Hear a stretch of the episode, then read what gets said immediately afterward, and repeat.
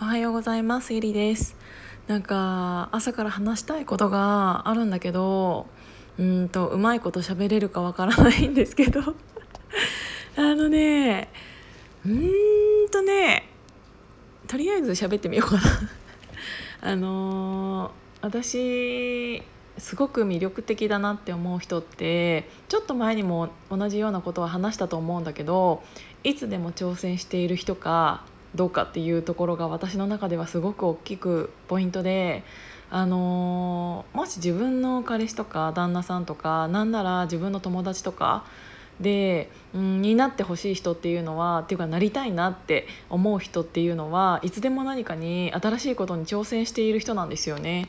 なんかあのいつまでもああれやってみようかなでも今じゃないなとかあのいつでも言ってる人ってそれいつでも言っていてあのちょっと何年か後にその人に会ってても同じようなことを言ってたらああんたまだそこいたんだみたいな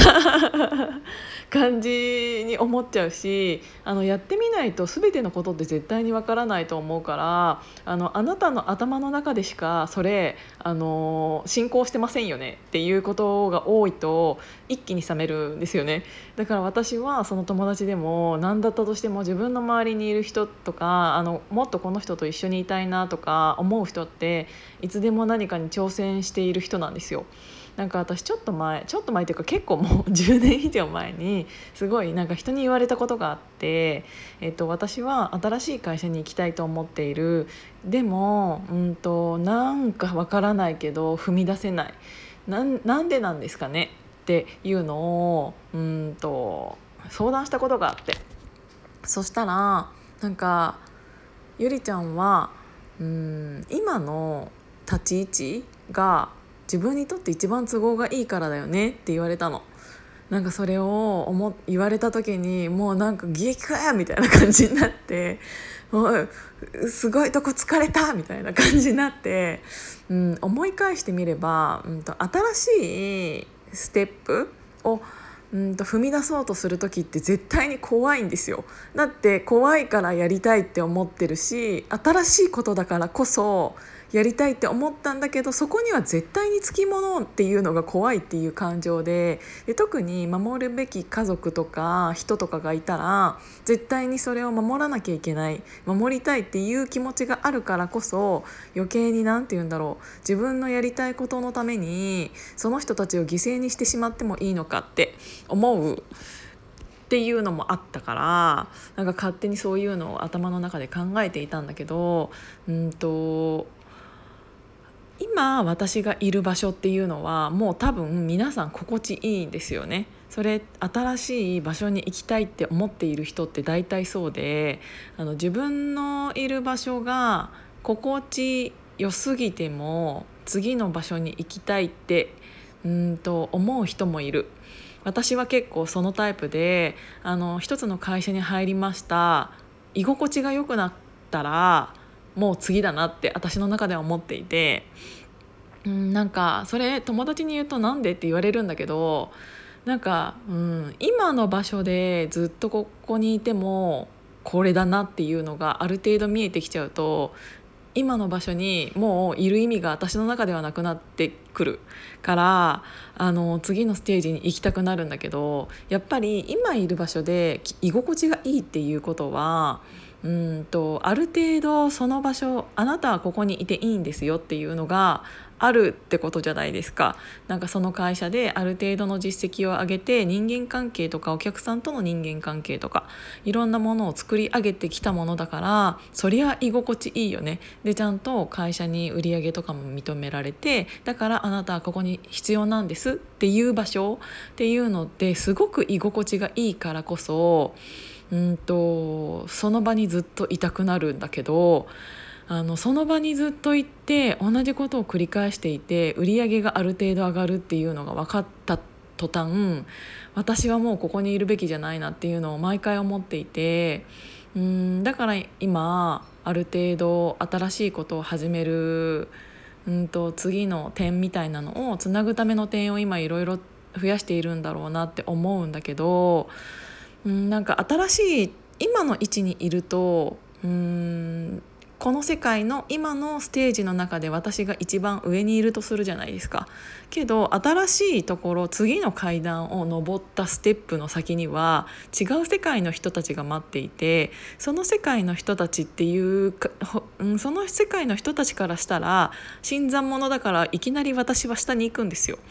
うん、だからあの次の階段を上った時点でまた一番下今まで一番上の世界にいたのに一番下に行くっていうなんか上とか下とかっていうのはちょっと言い方が聞こえ方が悪いかもしれないけどなんか分かりやすく言うとそういうことで。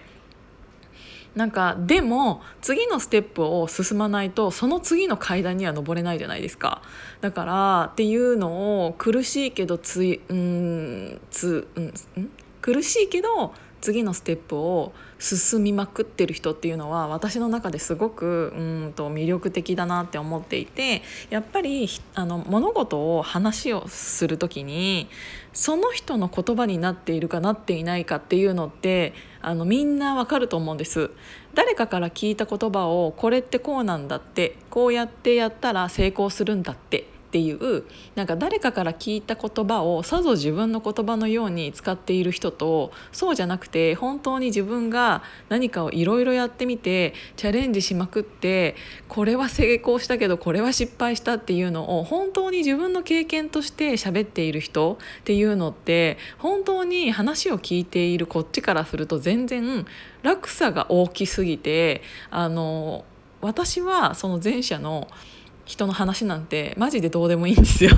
そんなのあなたから聞かなくてもあの他からいくらでも情報を得れるしなんならその本私が読んだ方がいいって思うしだって間のあなたのフィルターが入っていることによって全然違うものに感じられてしまうかもしれないしその著者はそのことを本当にその人があったからこそその本で伝えられているけどその間にあなたが入ってしまうと全然違うものになるからなんかうん、薄い感じになっちゃうなっていうのがあるから私は誰かになんか本の感想とかを聞くのがそんなに好きじゃなくって自分でそれは選びますって 思うの。そうだからなんかあの今その後輩にね後輩っていうか私の直接の後輩ではないんですけど会社の2年目の子とかに仕事を教えながらやってるんだけどうんとまあ、私の中でうんこれからできるかなって思っているのは後輩が、うん、失敗するっていうことを分かっていながらでも、うんと、放任主義でいられるかっていう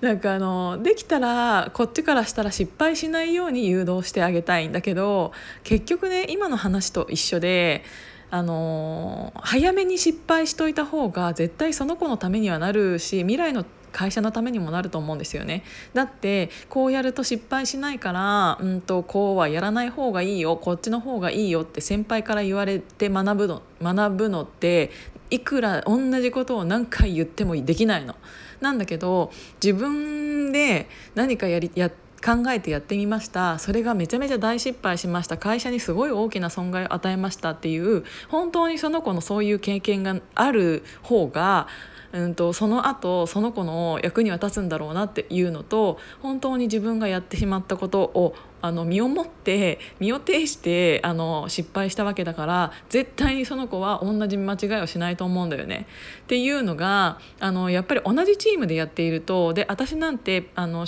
うん基本給プラス部合みたいな感じでやっているのであのその子をあの野放しにしていくと私の部合絶対減るじゃないですか。だからもうそこら辺が本当は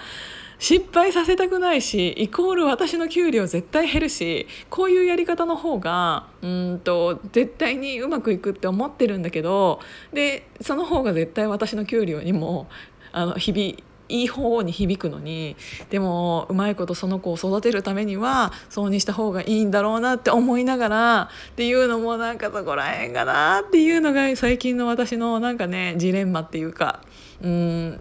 かな。そう。ちょっとそこら辺皆さんどう思ってますかっていうそのある程度の年齢になってくるとねそういう中間管理職なわけじゃないけど上の意見も下の意見も聞いてっていう感じが多くなってくると思うのでその下を育てるっていうチームを育てるっていう意味ではなんかそういう感じの人ってどうやってるんだろうなと思って朝から喋ってみました。今日も聞いていただいてありがとうございます。じゃあいってらっしゃい。またね